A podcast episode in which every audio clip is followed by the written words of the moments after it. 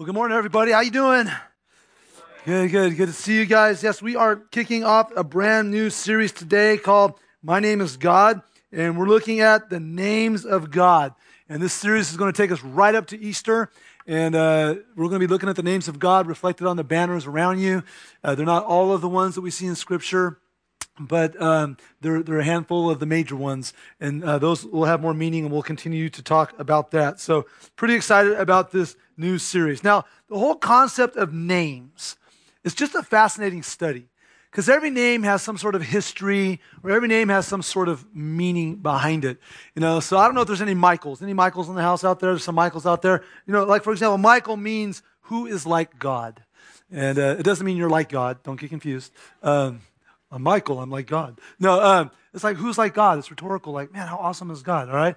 I know we have some Brian's in the house. Uh, your Brian's like your name means noble or high, um, which is pretty cool. So there's a nobility uh, there with Brian's. Any Amandas out there? I don't know if we have any Amandas out there in the house. Some Amandas. Uh, that means worthy of love or lovable. Isn't that cute? Yeah. So all the Amandas going to go home like, I'm worthy of love. That's wonderful. Uh, Jennifer's, I don't know if there's some Jennifer's out there. Jennifer's mean fair one. Fair one. So I love this. Every time I look at my name, I love what it says next to it. It says warrior. I'm like, yeah, it's a great name. That's better than like, you know, fat butterfly or something crazy. Like, you know, warrior. I like that. So uh, names have history, they have meanings. But here's the thing in the ancient Near East, the picking of names had greater depth of understanding and meaning. All the names that you see when you study scripture and ancient Near, uh, ancient Near East text, uh, the names that were picked were pregnant with meaning. A lot of times it was something that uh, was true about you, or they would hope would be true about you or maybe something to do with the circumstances of your birth or your family. And so the, the names had deeper meaning. For us, we usually pick names because we like the sound of it, or it's got a namesake to a family member, or we just figure that name's the safest because all the kids at school can't really do much with that to be mean to my kid. You know, we think of all these different things. You know, it doesn't rhyme funny, like, you know, Haley Bailey or something like that. I don't know. Um, we have all these different reasons we pick names.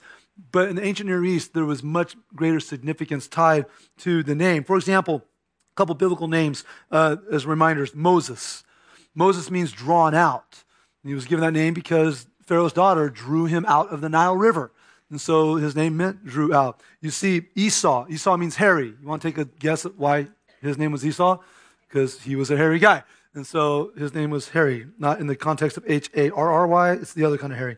Um, Jacob, his brother the supplanter or heel grabber. You know, and it's because when he was born, he had his hand on his on his brother's ankle, you know, uh, his heel as he was being coming out of the womb. And so, as you study the life of Jacob, you see he truly was a supplanter. Um, he was a heel grabber. The name Naomi, pleasantness. You know, and you, you read through the story that has Naomi in it, you see her pleasant nature. We just did the study of David a while back. Some of you may remember what David means. David means beloved, beloved, beloved by God. Uh, we see, for example, what God did in Genesis when he took a man named Abram, which means high father, and he changed his name and he went from Abram to Abraham. And Abraham means a father of many because God said, I'm going to make you a father of a nation.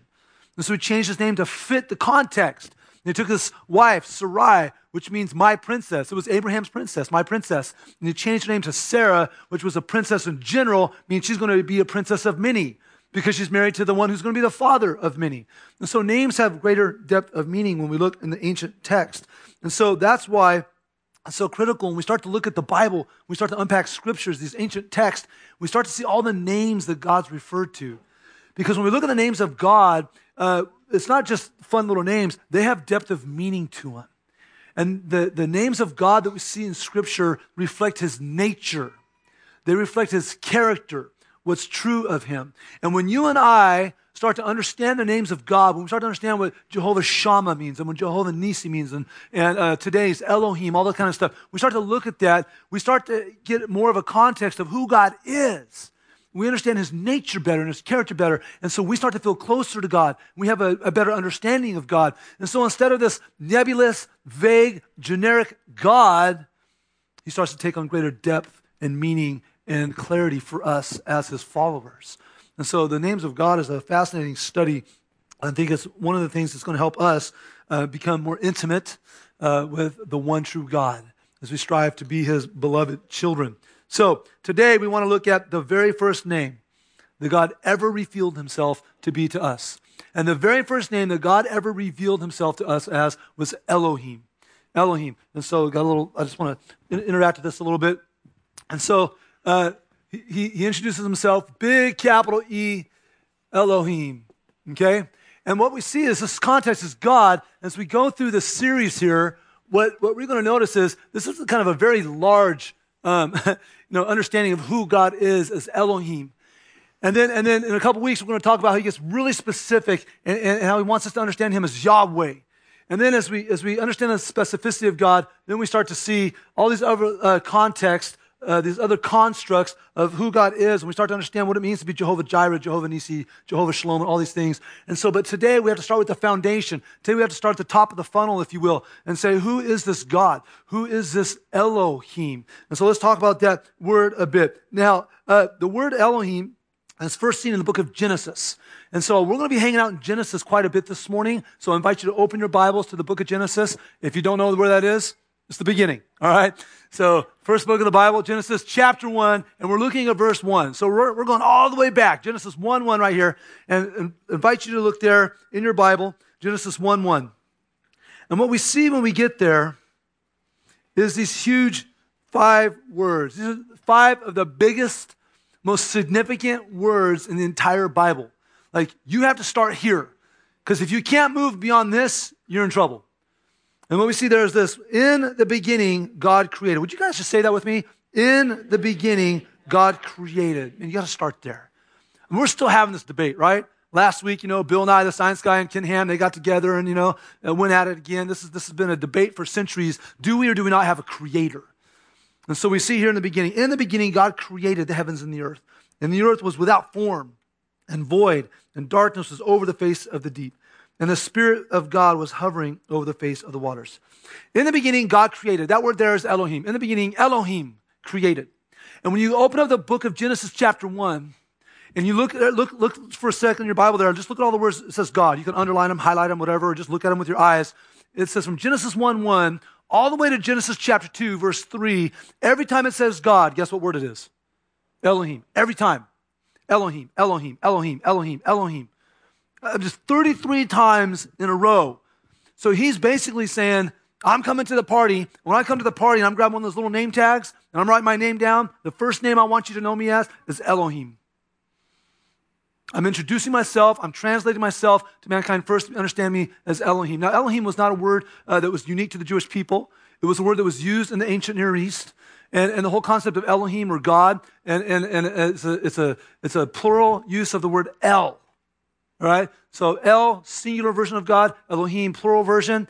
And, and what we're talking about, though, is the capital E, Elohim. Because what you saw, capital E, El.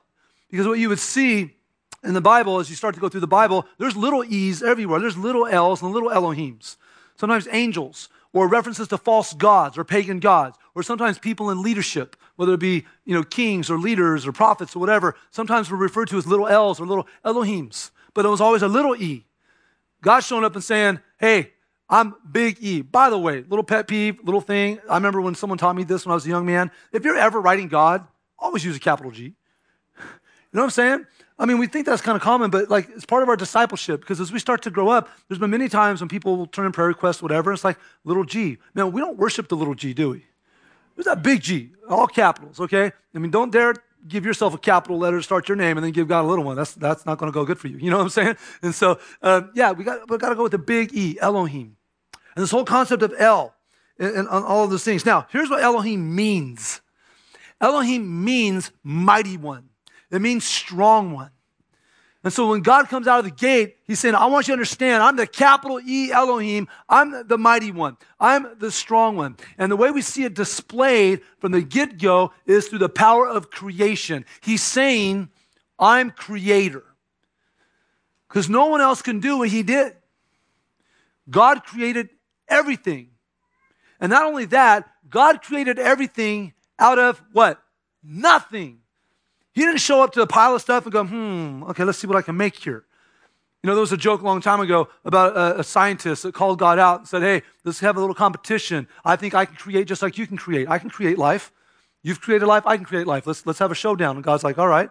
And so they show up and they get down, and the scientist grabs this big pile of dirt, and God goes, uh uh-uh, uh get your own dirt. Because God made everything. No, we're creative. God's given us a creative capacity where we can, we can take things and we can be creative and we can construct stuff. We don't take and make something out of nothing. Only God has that ability. Why? Because He's Elohim, He's the mighty one, the strong one. And so He introduces Himself that way right out of the gate. And so it's that plural, uh, plural use of the word El. We understand that. Here's the other thing that's beautiful about Elohim. When we, when we understand Elohim and the use of the word, it's plural. What comes to your mind when you hear that? Anyone want to take a guess? How does God exist? Trinity, right? Yeah. When you look at Elohim, it's the, it's the uh, plural use of El, which is God. And so, you know, kind of go back to the mystery of the Trinity. We know this is huge. And so we know that we have God. We got El, if you will, here. This is, this is that, you know, in the Hebrew, it's El. And we know that it's one God. All through Scripture, one God, one God, one God, one God. And then he introduces the whole concept, of the mystery of the Trinity, right? And so we know that we have the Father, and we know that we have the Son, and we know that we have the Holy Spirit. And we know this that the Father is God. But we also know that the Son is God. We'll talk about that a little more today, even. Uh, we know that the Holy Spirit is God. They're all God, but they're Elohim. They exist as one. So when you see the word Elohim, it reflects the triune nature of God. It also um, reflects the, the unity and the majesty of this God. And so uh, we have all that. But the Father is not the Son. And the Son is not the Holy Spirit. And the Holy Spirit is not the Father. They're distinct personalities. And so I know that I know that's one of the biggest hangups for people is like, well, how many gods are there? Because Elohim, it means more than one, right? No, it's it's a plural use of a singular word. And so it's it's a it's a mystery to us in, in respect. But it's how God's revealed himself as Elohim, as the mighty one, as the strong one. And so we have to understand uh, God's introducing himself this way first. You know, a verse that we've heard a lot of times in our life growing up as Christians, perhaps, is Psalm 14.1. It says, the fool says in his heart, There is no God. Anyone want to guess what word that is? Elohim. And so it says, The fool, the one who says there is no God, it says there's no Elohim, there's no mighty one, there's no strong one, there's no creator. And so unfortunately, man, many people have and will go through this life not believing that, only to come face to face with Elohim himself and go, oops, I was wrong. And so God is he inscribed on that name tag for the first time, says, I want you to know me first as Elohim. Because think about how we come to God. We come to God, so we say Father. And we call him Savior. And we call him Lord. And all those things are good. But you can't come to him as Father until you first see him as your Creator. You can't come to him as your Lord and your Savior until you first understand that he's your Creator. And that he made you. And so that's how he introduces himself as the creator, the mighty one, the strong one. Now, I can't go through the entire creation account right now, but I just want to look at four parts of the creation account, four understandings that tie to creation that help us understand God as Elohim and understand this characteristic, this nature of him as the mighty one, the strong one. The first is this in that creation account, we see this that Elohim created light. He created light. Look at Genesis chapter 1, verses 3 through 4. It says, God said, Let there be light and there was light. And God saw that the light was good, and God separated the light from the darkness. God made light when there was no light. This is the classic example, but I think it's so profound for any of us who have had that experience. If you've ever been in a cave, right? You've gone to visit a cave or tour a cave. Inevitably, what they do is they take you to some part of the cave, and what do they do? Turn off the lights. See, we want you to know what it's like to be underground when there's absolutely zero light, and they turn off the lights. And then they'll take like a match, light one match. And what does it do? It just illuminates the whole cavern. They'll have like a little pin light or some little light. And that little light just, you know, pierces the darkness. You get, just think about creation. God was making things and God said, let there be light. And he flooded the darkness with light. No one can do that. Only the mighty one, only the strong one, only the creator, only Elohim has the capacity to let there be light. And so he created light. And I think this is very significant because even in the metaphorical sense, think about how God has shed light into your life. Because one thing's true of us we either are spiritually blind in the darkness right now, or we were in spiritual blindness and darkness at some point. I want you to think about, and maybe it was not too distant, you know, uh, past, maybe it's been many years or decades, that time when you did not know God. You didn't have a relationship with God. And we're in spiritual darkness at that place. And we don't have the light of God. And all of a sudden, you start to feel His drawing. He, God is drawing you. He's inviting you into relationship. He's wanting you to know about His love and His power and His purpose. And as you start to draw close to God, what does He do? He turns on the lights and He starts to flood the darkness of your very being with His light. I'm a freak when it comes to blinds. When I get up in the morning, I'm like, I want the blinds open. I'm like, I'm trying to, I'm going through the house trying to open the blinds. I walk into my kids' room. I'm like, how can you be in here without the blinds closed? You know, and I open the blinds, especially in, you know, Cleveland when you only get the sun, you know, 50% of the time of the year. You know, it's like, if there's a big ball in the sky, open the blinds. You know, it's like, let that light in. And all of us, at some point, the blinds were closed in our spiritual house, and we were in darkness, deep darkness, and God opened the blinds and flooded in. And when God's light comes into your life, you think different, you feel different, you believe different, you speak different. Why? Because God's light comes flooding in. Elohim is the great illuminator, and He creates light and it pierces the darkness and he vanquishes the darkness in our life. It has to flee. And I love what it says in Job 12 22. It says, He uncovers the deeps of out darkness and brings deep darkness to what? Light. Man, when you're spiritually blind, all you see is darkness. But when you start to understand that you have a mighty one, a strong one, a creator, your eyes are open and you see the light. So, first, we understand God Elohim is one who created light and he floods the darkness. The second thing I want to look at here in the creation account is that Elohim created life. He created light and he created life. I just want you to just pause for a second. I just want you to maybe think about, even roll a mental movie in your mind of some of the most crazy creatures you've ever seen. Or just fascinating visits to the zoo were times you were watching, you know, Discovery Channel or Animal Planet.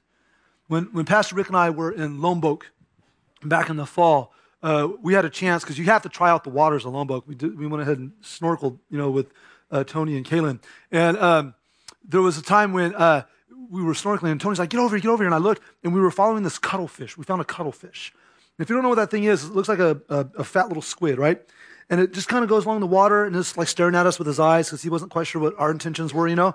And he's just turning colors, uh, blue, brown, you know, just just totally, uh, you know, it was just amazing to watch. And I just looked at that cuttlefish and I went, "Wow, God." I don't know, wow, God. And of course, you know, he's living in this little, if you ever snorkel, just all the colors with these fish. You're like, seriously, evolution? Come on. And, and, and, you, and you look at the canopy of God's creation. You look at all these amazing species. Just think about the times you've seen that. And we come back to the roots of that in Genesis 1. Look at 11 and 12. It says, And God said, Let the earth sprout vegetation, plants yielding seed, and fruits, trees bearing fruit, which is their seed according to its kind, and on the earth. And it was so. And the earth brought forth vegetation, plant yielding seed according to its own kinds, and trees bearing fruit, which is of their seed, each according to its kind. And God saw that it was good. You jump down to verse 20, 25. He continues to create living things. And God said, Let the waters swarm with swarms of living creatures. And let birds fly above the earth across the expanse of heavens. I mean, like, I think about, like, since I moved to Ohio, I've seen more cool birds than I have any other time in my life. You just, set out some of your backyards and you can see 20 different kinds of birds. It's amazing. God, God is so cool how he does stuff. And so God created the great sea creatures and every living creature that moves, with which the waters swarm according to the kinds, and every winged bird according to his kind. And God saw that it was good, and God blessed them. And God said, Let the earth bring forth living creatures according to their kinds, livestock and creeping things, and beasts of the earth according to the kinds. And it was so. And God made the beasts of the earth according to the kinds, and all the livestock according to their kinds, and everything that creeps on the ground according to its kind. And God saw that it was good. God produced all this life from nothing. From nothing. Every crazy species of creature we've ever seen. We should constantly be walking around in awe. Like, like, like whether you're at the zoo or you're snorkeling, or you're petting your dog, or you're walking through a metro park, or you're watching, you know, Discovery Channel, we should constantly be in awe of Elohim, the mighty one, the creator, who not only created stuff, he created it out of nothing. And not only did he create out of nothing, he spoke it. His word, the power of his word. This is the Elohim, the mighty one, one who creates life out of nothing. Every time we look in a telescope, every time we look in a microscope, we just see Elohim, the mighty one. And this is so huge for us because I want you to think about this. Because all of us have something going on in our life. We have these things. And sometimes we wonder if God's like, Are you there? Can you take care of this? Do you love me? Do you know what's going on? And we need to step back for a second and go, The one who made everything out of nothing can take anything and do something with it. Because if he can make everything out of nothing, he can take anything that you and I are going through and do something beautiful out of it. All the junk, all the garbage, all the pain, all the difficulties, all the beauty, all the amazing things, anything that goes on in our life, God can do something beautiful with it. There's no waste with God. We're wasteful. We waste the lessons, we waste the opportunities, not God. So when we look at him as Elohim, the one who created life out of nothing, and we wonder if he could do anything with our stuff, we can't even fathom what God's capable of. All we know about God is still a drop in the bucket of what we can know about God. And we even challenge that. We're such a messed up creature, you know? But He loves us. He loves us in spite of that. So you look at this great Elohim, the mighty one. He created light, he created life. And not only did he create life, he created man. Not just any life, he, he, he created man. He wasn't done. You read through the, the, the whole account in Genesis 1, he wasn't done. Everything was ready for his masterpiece, for his ultimate creation. My, my, my kids have been hounding me for like critters. This whole last year, they're like, they want all sorts of critters and I, am kind of torn because I, I kind of want to get some of these critters, and some of them I really don't care to have. And so, like, my daughter's been kind of hounding me for like a hamster for a while. I'm like, ah, maybe we'll get a hamster, maybe we won't. I really don't want to get a hamster right now. Look, we got a goldfish down at the Greek festival 10 months ago. Can you just be happy with sparkles? You know? We've got a black lab, she's good. Why do we want a hamster? Why do we need a snake? Why do we need a turtle? Why do we need these things? And but here's here's what I know. If I say yes, if I say yes, here's what's going to happen. If I say yes, let's get the hamster. If I say yes, let's get the turtle, whatever it is. You know what we're going to do, right? We're going to go down to some pet store and we're going to find an aquarium or a box or some sort of habitat environment. We're going to spend some money on that and then we're going to get it. And then you got to put stuff in it, right? You got to put the right bark, the right water, the right food, you know, the little t- toys for them or whatever. You, you, you outfit everything and it's not about the environment. It's not about the container. Everything you're doing is for that hamster. Like this is going to be one spoiled hamster if we go there, right? Some of you have spoiled the snot out of a little hamster by spending hundreds of dollars on a $10 critter and it lives the high life, you know? That's exactly what God was doing here. You see that? All those days of creation, he didn't come to a point where he's like, well, what else can I make, you know? Uh, let's try this two-legged thing with a, you know, stubborn, rebellious attitude. You know, he, he got, he got the environment ready. He put everything in it that he wanted. And says, now I can make him. You know what that makes us? The most valued creation ever. He had you in mind, He had me in mind. He's the creator of man. We're unlike any other part of creation. When we look at that account, look, look, look at our roots here for a second. Genesis 1.26, right? And then God said, Elohim said, let us, there's that whole plurality again of his, you know, uh, nature. Let us make man in our image, after our likeness, and let them have dominion over the fish of the sea and over the birds of the heavens, and over the livestock and over the earth and every creeping thing that creeps on the earth. And God created man in his own image. In the image of God, he created him. Male and female, he created them. And God blessed them. And God said to them, Be fruitful and multiply and fill the earth and subdue it and have dominion over the fish and the sea and the birds, the heavens, and over every living thing that moves on the earth. And God said, Behold, I've given you every plant yielding seed that's on the face of the earth, and every tree with seed and, fruit. You shall have them for food. And all the, all the vegetarians go, Woohoo! And then um, all the meat eaters go, Yeah, wait till after the flood. It's coming. And to every beast of the earth, and to every bird of the heavens, and to everything that creeps on the earth, everything that has breath of life, I've given every green plant for food. And it was so. And God saw everything that He made. And behold, it was what? What's it say there? Very good. There was evening, there was morning the sixth day. You guys heard this before. Creation account. Let there be light. That was good. Let there be this. Good, good, good, good, good. You finish this, man. Very good. It says we're made in the image of God. Know what that means? We have been given God-like qualities, unlike any other aspect of creation. You read Genesis 1 through Genesis 3, and you look at all the creation count as God zooms in in the next chapter, and here's what you see that you don't see with any other creation. He makes everything else out of nothing, but here's what he does not do for any other uh, thing that he created. He doesn't personally breathe the breath of life into him. Because when you fast forward, it says that God breathed the breath of life. He didn't do that for the other critters. That gives us this unique image of God that He personally breathed that breath of life into us. He made us with His godlike characteristics. We have an intellect unlike anything else in creation. We have the ability to, to reason and have logic. We can construct and create.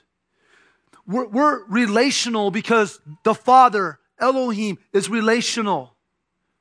We have this moral capacity because we were made by a holy, righteous God. That's part of the image of God in our life. Uh, we have all these things, the, the, the, the, designed to rule and have dominion. That, that's of the Lord. We have these, these tendencies in us that's all little fingerprints of God are being made in his image. And he made us, and he drew us close. and when we look at that, here's what we do. Because God made me, I have great value. We like the sound of that. Hey, we live in a world that's always trying to strip us of our value. Hey, you don't make enough money. You're not this. You're not that. You don't look this way. You don't have such and such. You don't have value. All we got to do is go back to the way we created. Uh uh-uh. uh Elohim made me in his image. I have tremendous value. We go, I have value. I like the sound of that. I have meaning. I like the sound of that. I have purpose. I like the sound of that. And now I'm accountable to the one who made me. Time out. Don't like the sound of that. Right? That's what we do. We like all the other stuff, purpose and meaning and all. Yeah, let's, let's go. To, and it's like, wait a second. Now I'm to be held accountable to Elohim. I'm accountable to the mighty one, to the creator. I'm accountable to the one who made me. Like, like you look at all the debates and the arguments and all the, the conflict that's happened for centuries over whether or not there's a creator or not. And here's my personal opinion when you distill all that stuff down, when you distill all the uh, man's attempt to take out an eraser and try to erase the Sharpie pen of God all these attempts to get them out of education and politics and philosophy and science and all these kinds of things, all man's attempts to try to get rid of God, to get rid of the Creator, here's what it boils down to ultimately I don't want to be accountable. Because if I admit there's a God, then I have to be accountable to that God.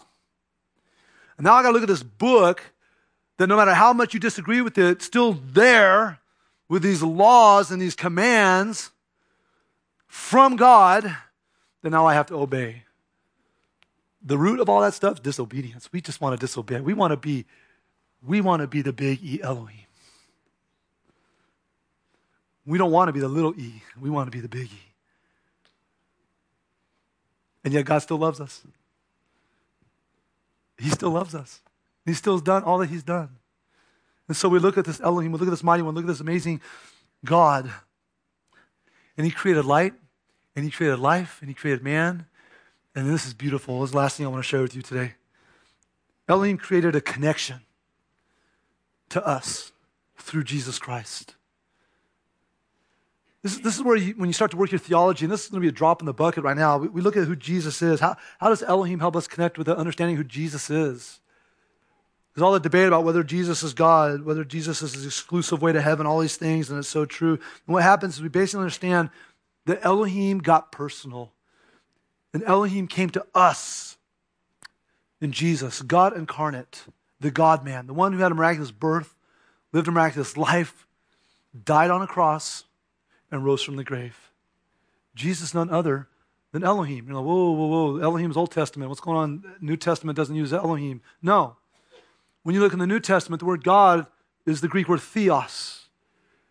But here's the deal the big E Elohim in Hebrew in the Old Testament is understood in the big T theos in the New Testament. And we see all these little bridges. I'm only going to have time to touch on a couple, but I just want to go to back. I want to go to a classic passage, usually a Christmas passage.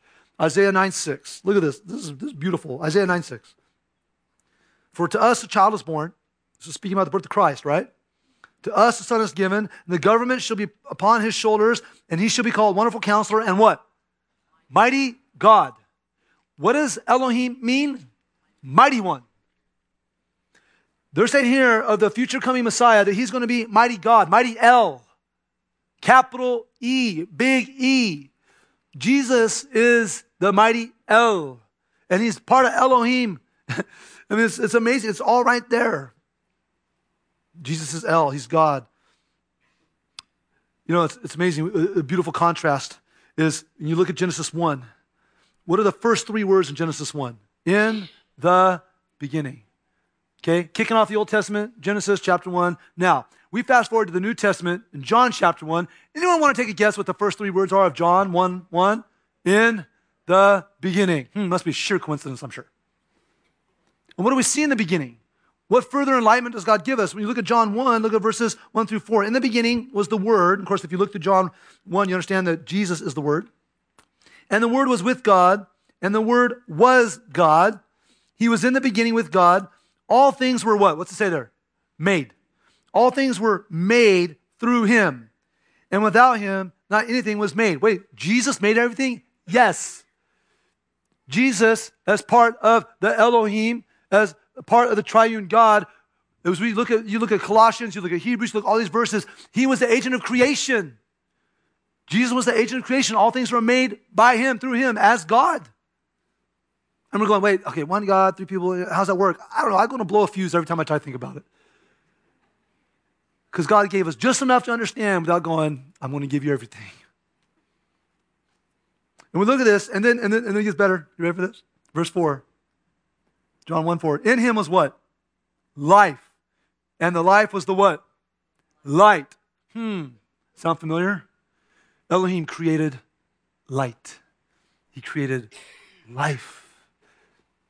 He's the creator, He's the illuminator. Everything's come from Him. You know, when, when, you, when, you, when you go down to John chapter 1, verses 9 and 10, speaking on that concept even more, says the true light. Talk about Jesus. He's the true light, which gives light to everyone. Was coming into the world. He was in the world, and the world was made through him, yet the world did not know him. Jesus is Elohim the one who brings life, the one who brings light, and he comes down in person to connect with us. Why? Because we're lost, we're sinful, rebellious. And says we need to connect, and so I'm going to go to the cross. and I'm going to die for all your sinfulness. I'm going to raise from the grave to show you that I am the mighty one. I am the strong one. The grave can't even hold me. Do you realize the grave is the strongest thing that we understand? Like, think about it. The, the, one thing that scares people more is fear of death. It's the strongest thing we know. There's no coming back from that. You know what I'm saying? Outside of God's promises. And, God, and Jesus comes down and goes, let me, let me take the thing you're scared of most death, done. Resurrection, I'm over that. Because I'm Elohim. I'm the mighty one. I'm the strong one. And even death can't hold me. And this is God displaying his power. And it's like, let's look at the handiwork of Jesus. Let's look what Jesus does. Because we're, we're going, if Elohim is the one who made everything out of nothing, and he can take anything and make something, look at what Jesus did. When Jesus came down, I love, and Pastor Rick told me this. He said he took a lot of nobodies and made somebodies out of them. That was good. Because you wouldn't know who Mary was if it wasn't for Jesus. And you wouldn't know about Matthew or Peter or Paul. All the names that we look to, spiritual heroes, Jesus made them that. He took nobodies and made them somebodies. For you and I, we walk around going, oh, I'm just a nobody. You know what? You let God loose in your life, you let God use you uninhibited, unhindered, and He's going to use you as a somebody too in this world, not in the human context, but because God's going to use us to do something great. And then you look at Jesus and you look at all the things that he did. And he took all these anythings. He took, he took these, these people no one knew and he elevated them. And he took situations and problems. Okay, hungry people, let's feed them miraculously. Big storms, let's calm it. Oh, this person's blind, this person's deaf, this person's lame, this person's dead. Okay, you can see, you can hear, you can walk, you come back to life, come out of the grave.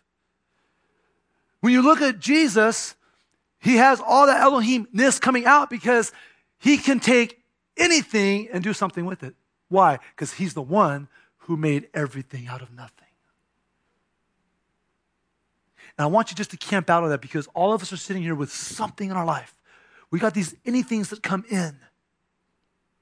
And if you understand God as your Elohim, if you can grab the concept today and go, God is my Elohim, He's my mighty one, He's my strong one, here's what you're saying He made me, He loved me. Not only did He, not only is He the one who made me, He's the one who paid for me by coming on the cross dying and raising from the grave. This one, if He can make anything out of nothing, if He can make everything out of nothing, then He can make anything going on in my life into something. What something have you walked in here today that you need God to touch? What darkness needs to flee? What dead thing needs to come to life? What dying thing needs to be revived? What's your storm? What's your situation that you need to come to God and cry out to Him as your Elohim? And trust that He can take your anything and turn something into it. Do you guys see how when you start to understand the names of God, it takes us places we just don't go normally? You click on these names of God in Scripture and they open up a deeper understanding. And today we clicked on Elohim. He's our God. He's our mighty one. He's our strong one. He's our creator. The one who made everything out of nothing. He can take our anything and make something. I don't know what your something is or anything is today, but God can do something with it. So here's my challenge for you. I don't know where you're at spiritually. Some of you, you're sitting here, you don't even have a relationship with the Lord. And the first something you got to get is that you have this non existent relationship with God. He says, Come on, let's have a relationship. You just have to say, Okay. And all you got to do is come to a place to realize you need Him. And you say, God, come into my life. Man, I realize you came down in person, died on the cross for my sin, rose from the grave so we can have a relationship. I need that. And you just tell Him that. If you do that, do us a favor. Mark on that um, response card in your program that you made that decision to follow Christ today. I, I challenge you, if that's you, take one step further. We're going to have a few of our friends back in that corner. That's just a prayer corner. And if, and if you've come today and you need a relationship with Christ, we've got a few friends that will be back there. They'd love to introduce you to Jesus. Go back there during this last song or, you know, near the end of the service and just talk to them. Maybe you've come here today and you've got some heavy something going on in your life. and you just need some extra prayer. You can go back there too and pray. Or you can write it down how we can be praying for you. But my hope is this there's a little blank there. All of you can look on that response card. It says, Because God is Elohim, it means what for me? Realizing who God is, what does that mean for you? What's the anything you're hoping He can do something with? Let's pray. Lord Heavenly Father, thank you for today. Thank you for being Elohim. Thank you for being the mighty one, the strong one, the creator. God, forgive us for trying to be the capital E in our life. Positions already taken. Forgive us for being rebellious and sinful. Thank you for coming in person. Thank you for dying on the cross for our sin. Thank you for raising from the grave to give us eternal life and new life. God, I pray right now for every person here that doesn't have a relationship with you, that today would be the day that they surrender that and let you do something beautiful by giving them new life in Christ. God, for those who are believers in this room, God, that are struggling, struggling with sin, struggling with rebellion, whatever it is, God, would they just be reminded today that you sit on the throne and they do not. God, drawn back into a loving yet submissive relationship to you, to be accountable to you. Lord, for those who are hurting, God, calm the storms, feed the hunger, bring life, bring light. And Lord, for the gifts we're about to receive, God, take these. And God, may you multiply them so that we can tell more people about the great name of our God, the Elohim. So, Lord, we love you, praise you. Ask us in your name. All of us said together.